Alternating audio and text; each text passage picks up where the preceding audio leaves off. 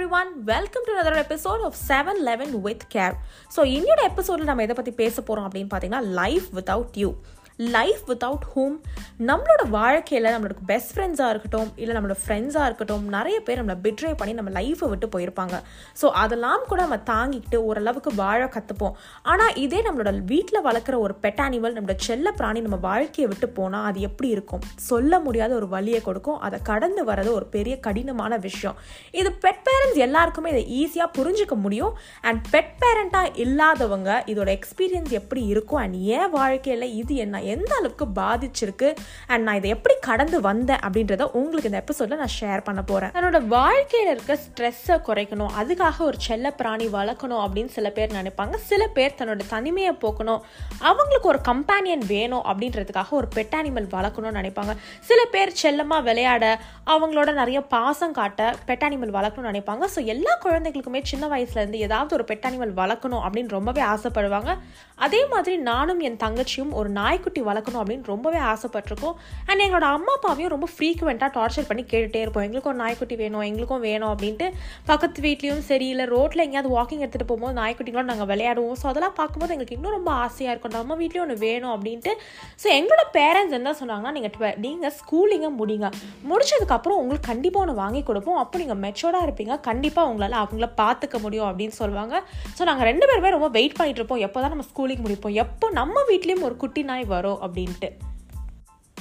கரெக்டாக twelfth standard முடிக்கும் போது ஃபுல் லாக்டவுன் போட்டாங்க. கோவிட் ஃபஸ்ட் லாக்டவுன் அப்போ தான் அனௌன்ஸ் பண்ணாங்க. எல்லாருமே வீட்டுக்குள்ளே அடைஞ்சு போயிருந்தோம். ரொம்ப ஸ்ட்ரெஸ்ட் அவுட்டாக இருந்தோம். அண்ட் அந்த டைம் தான் எங்கள் வீட்டுக்கு ஒரு குட்டி பீகல் என்ட்ரி கொடுத்துச்சு. அதுக்கு நான் சாம்பியனும் பேர் வச்சேன்.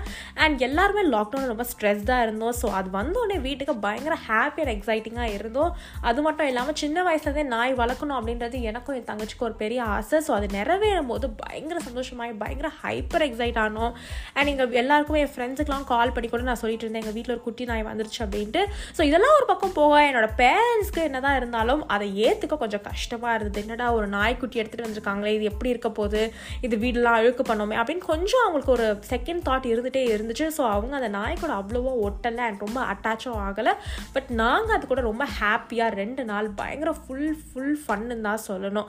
ஸோ இதெல்லாம் ஒரு நாள் போயிட்டு இருக்கும்போது ஆஸ் யூஷுவல் எவ்ரிடே அதோட ரொட்டீன் போய்கிட்டே இருந்துச்சு. சடனாக ஒரு நாள் பார்த்தீங்கன்னா அது ரொம்ப வீக்காக ஆயிடுச்சு.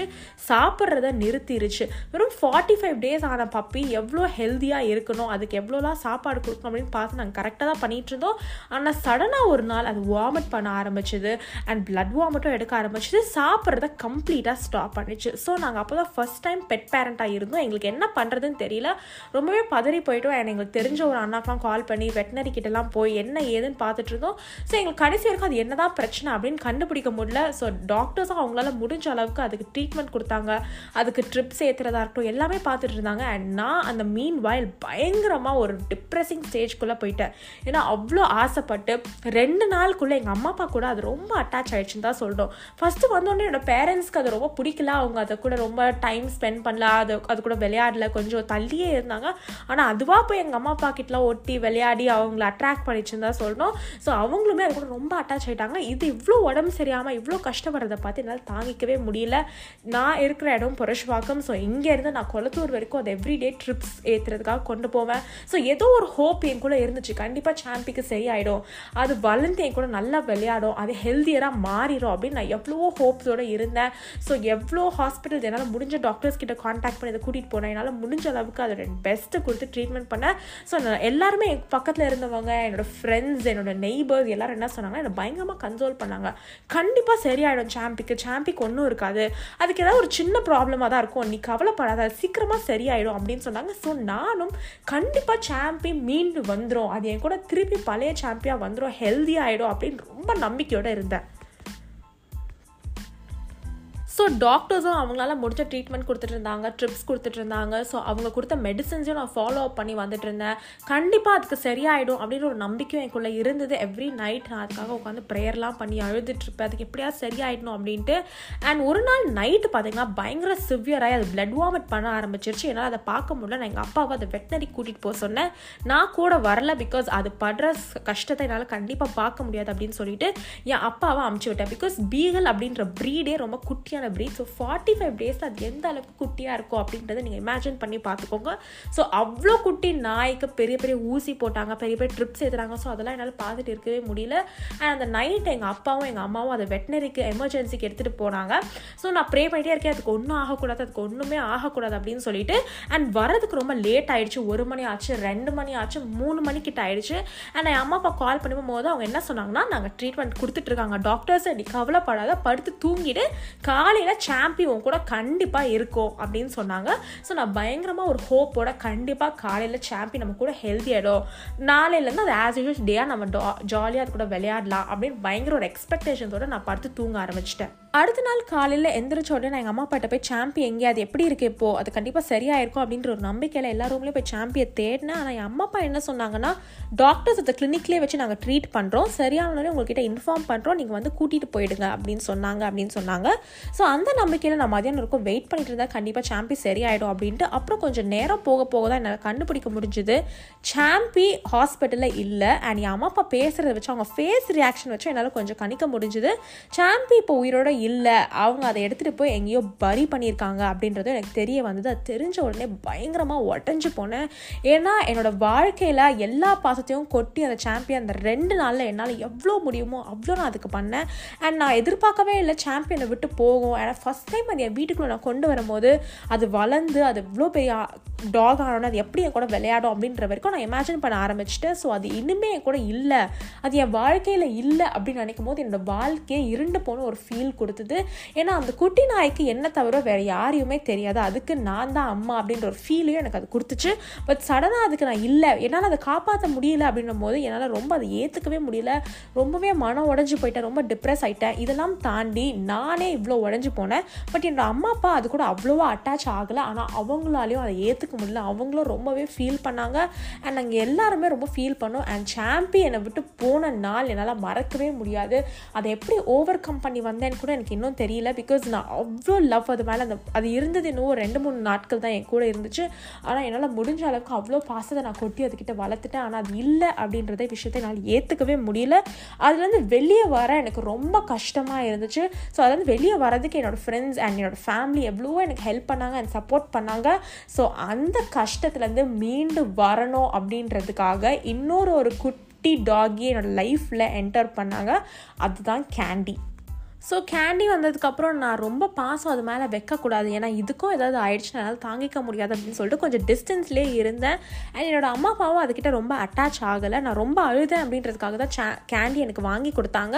ஸோ அவங்களுமே அது கூட ரொம்ப அட்டாச் ஆகலை. நானும் ரொம்ப அட்டாச் ஆகலை. ஆனால் கேண்டி எங்கள் எல்லாரையுமே ஐஸ் வச்சு ஓரளவுக்கு அட்ராக்ட் பண்ணி எங்கள் கூட ரொம்பவே ஒட்டிக்கிச்சுன்னு தான் சொல்லணும். இப்போது கேண்டிக்கு ரெண்டு வயசு. அது வாங்கி வரும்போது பயங்கர நாட்டியாக இருக்கும். அதாவது பெட் பேரண்ட்ஸ்க்கு இந்த விஷயம் தெரியும்னு நினைக்கிற ஒரு பப்பியை வளர்க்குறது எவ்வளோ கஷ்டம். அதுக்கு ஃபீட் பண்ணுறதா இருக்கட்டும் இல்லை அதுக்கு பாட்டி ட்ரெயின் பண்ணுறதா இருக்கட்டும் எல்லாமே ஒரு பயங்கர ஒரு பேட் ஃபேஸ்ன்னு தான் சொல்லணும். ஆனால் அதை கண்டிப்பாக எல்லாம் வாங்கினதுக்கப்புறம் என்ஜாய் பண்ணுவோம். பட் வெளியேருந்து பார்க்கும்போது அது ரொம்ப கஷ்டமாக தெரியும். பட் அவங்கள வளர்க்கும் போது நம்மளுக்கு அந்த வழி தெரியவே தெரியாது. அண்ட் அவள் இப்போ வளர்ந்து வந்து எங்கள் லைஃப்பில் ரொம்பவே பியூட்டிஃபுல்லாக மாற்றிட்டான் தான் சொல்லணும். எனக்கு கேண்டியோட பல மெமரிஸ் இருக்குது அண்ட் நானும் என் ஃப்ரெண்ட்ஸ் சொல்லி கேள்விப்பட்டிருக்கேன் அவங்களோட லைஃப்பில் எந்த அளவுக்கு ஒரு பெரிய இம்பாக்டை அவங்க பெட் அவங்களுக்கு கிரியேட் பண்ணியிருக்குன்னு ஒரு டாக் மட்டும் இல்லை ஒரு ஃபிஷ்ஷாக இருந்தாலும் சரி ஒரு பேரட்டாக இருந்தாலும் சரி ஒரு குட்டி பூனையாக இருந்தாலும் சரி எல்லாமே ஒரு பெட் அனிமல் அப்படின்றது நம்மளோட லைஃப்பில் ஒரு பெரிய இம்பேக்டை நம்மளுக்கு க்ரியேட் பண்ணி தான் விடும். செல்ல பிராணிகள்னாலே அதுங்க பண்ணுற குறும்புத்தனம் தான் நம்ம எல்லாருக்குமே ஞாபகம் வரும். என்னோட நாய்க்குட்டி பயங்கர குறும்பானது. அண்ட் இன்னுமே அவள் பயங்கர குறும்பாயிட்டு இருக்கா மோஸ்ட்டாக எல்லாருமே சொல்லுவாங்க ரெண்டு வயசு ஒரு ஒரு வயசு தாண்டினதுக்கு அப்புறமே நாய்க்குட்டிகள் கொஞ்சம் குவைட் ஆகிடும் கொஞ்சம் மெச்சோர்ட் ஆகிடும் அப்படின்னு. ஆனால் என்னோட நாய்க்குட்டி வயசு ஆக ஆக தான் பயங்கர குழந்தையாக மாறிக்கிட்டு வருது. அதாவது நம்மளே அப்போ தான் அவசரமாக எங்கேயாவது கிளம்பிக்கிட்டு இருப்போம் ஒரு சாக்ஸ் போட்டுட்டு இருப்போம். அப்போ இன்னொரு சாக்ஸை தூக்கிட்டு ஓடுறதா இருக்கட்டும் இன்னொரு ஷூவை தூக்கிட்டு ஓடுறதா இருக்கட்டும் ஆர் என்னோட புக்ஸை கிழிச்சு வைக்கிறதா இருக்கட்டும் எனக்கு இன்னும் நல்லா ஞாபகம் இருக்குது என்னோட பெஸ்ட் ஃப்ரெண்ட் அவளோட நாய் என்ன பண்ணுச்சுன்னா ஒரு நாள் பப்ளிக் எக்ஸாமுக்கு முன்னாடி நாள் அவளோட எக்கனாமிக்ஸ் நோட்டை ஃபுல்லாகவே கிழிச்சு போட்டுச்சு. நான் பயங்கர டென்ஷன் ஆனால் ஸோ இந்த மாதிரி பயங்கர குறுமான விஷயத்தெல்லாம் நம்மளுக்கு பண்ணி அதெல்லாம் மறக்கவே விடாமல் பயங்கர மெமரபுளாக வச்சுருப்பாங்க. இது எல்லாத்தையுமே தாண்டி நான் என் ஃப்ரெண்ட்ஸோட வீட்டுக்கு போய் அவங்களோட நாய்க்குட்டிகளை கொஞ்சிருந்தாலும் இல்லை ரோட்டில் ஏதாவது ஒரு நாய்க்குட்டியை நான் கொஞ்சிட்டு வீட்டுக்கு வந்தாலும் சரி என்னோட நாய்க்குட்டி பயங்கர கோவப்பட்டு என்னை ஃபுல்லாக ஸ்மெல் பண்ணி பார்த்துட்டு கொஞ்ச நேரம் என்கிட்ட வரவே மாட்டா போய் கோச்சிட்டு படுத்துருவா. ஏன்னா அவ்வளோ விட்டுட்டு நான் வேற ஏதோ ஒரு நாய்க்குட்டிகளை கொஞ்சிட்டேன் அப்படின்ற கோவத்தில் ஓவர் பொசிசிவ்னஸில் கொஞ்ச நேரம் கிட்டே வர மாட்டா. இது கூட பரவாயில்ல என்னோட பேரண்ட்ஸ் ஒரு வேற யாராவது என்னை எதிர்த்து பேசிட்டாலோ இல்லை கொஞ்சம் வாய்ஸ் ரைஸ் பண்ணி நான் அடிக்கிற மாதிரி வந்துட்டாலோ பயங்கர கோவம் வந்துடும் ஓவராக ப்ரொடெக்ட் பண்ணுவா. இது எனக்கு மட்டும் இல்லை நிறைய பேரை நான் பார்த்துருக்கேன் இந்த மாதிரியெல்லாம் பண்ணியிருக்காங்க. ஸோ இவங்க இருக்கிறனால நம்ம லைஃப் ரொம்பவே மெமரபிளாக மாறி நிறைய குறும்புத்தனம் பண்ணி நம்ம லைஃப்பை ரொம்ப பியூட்டிஃபுல்லாக ஒரு கலர் ஆட் பண்ணியிருக்காங்கன்னு தான் சொல்லணும்.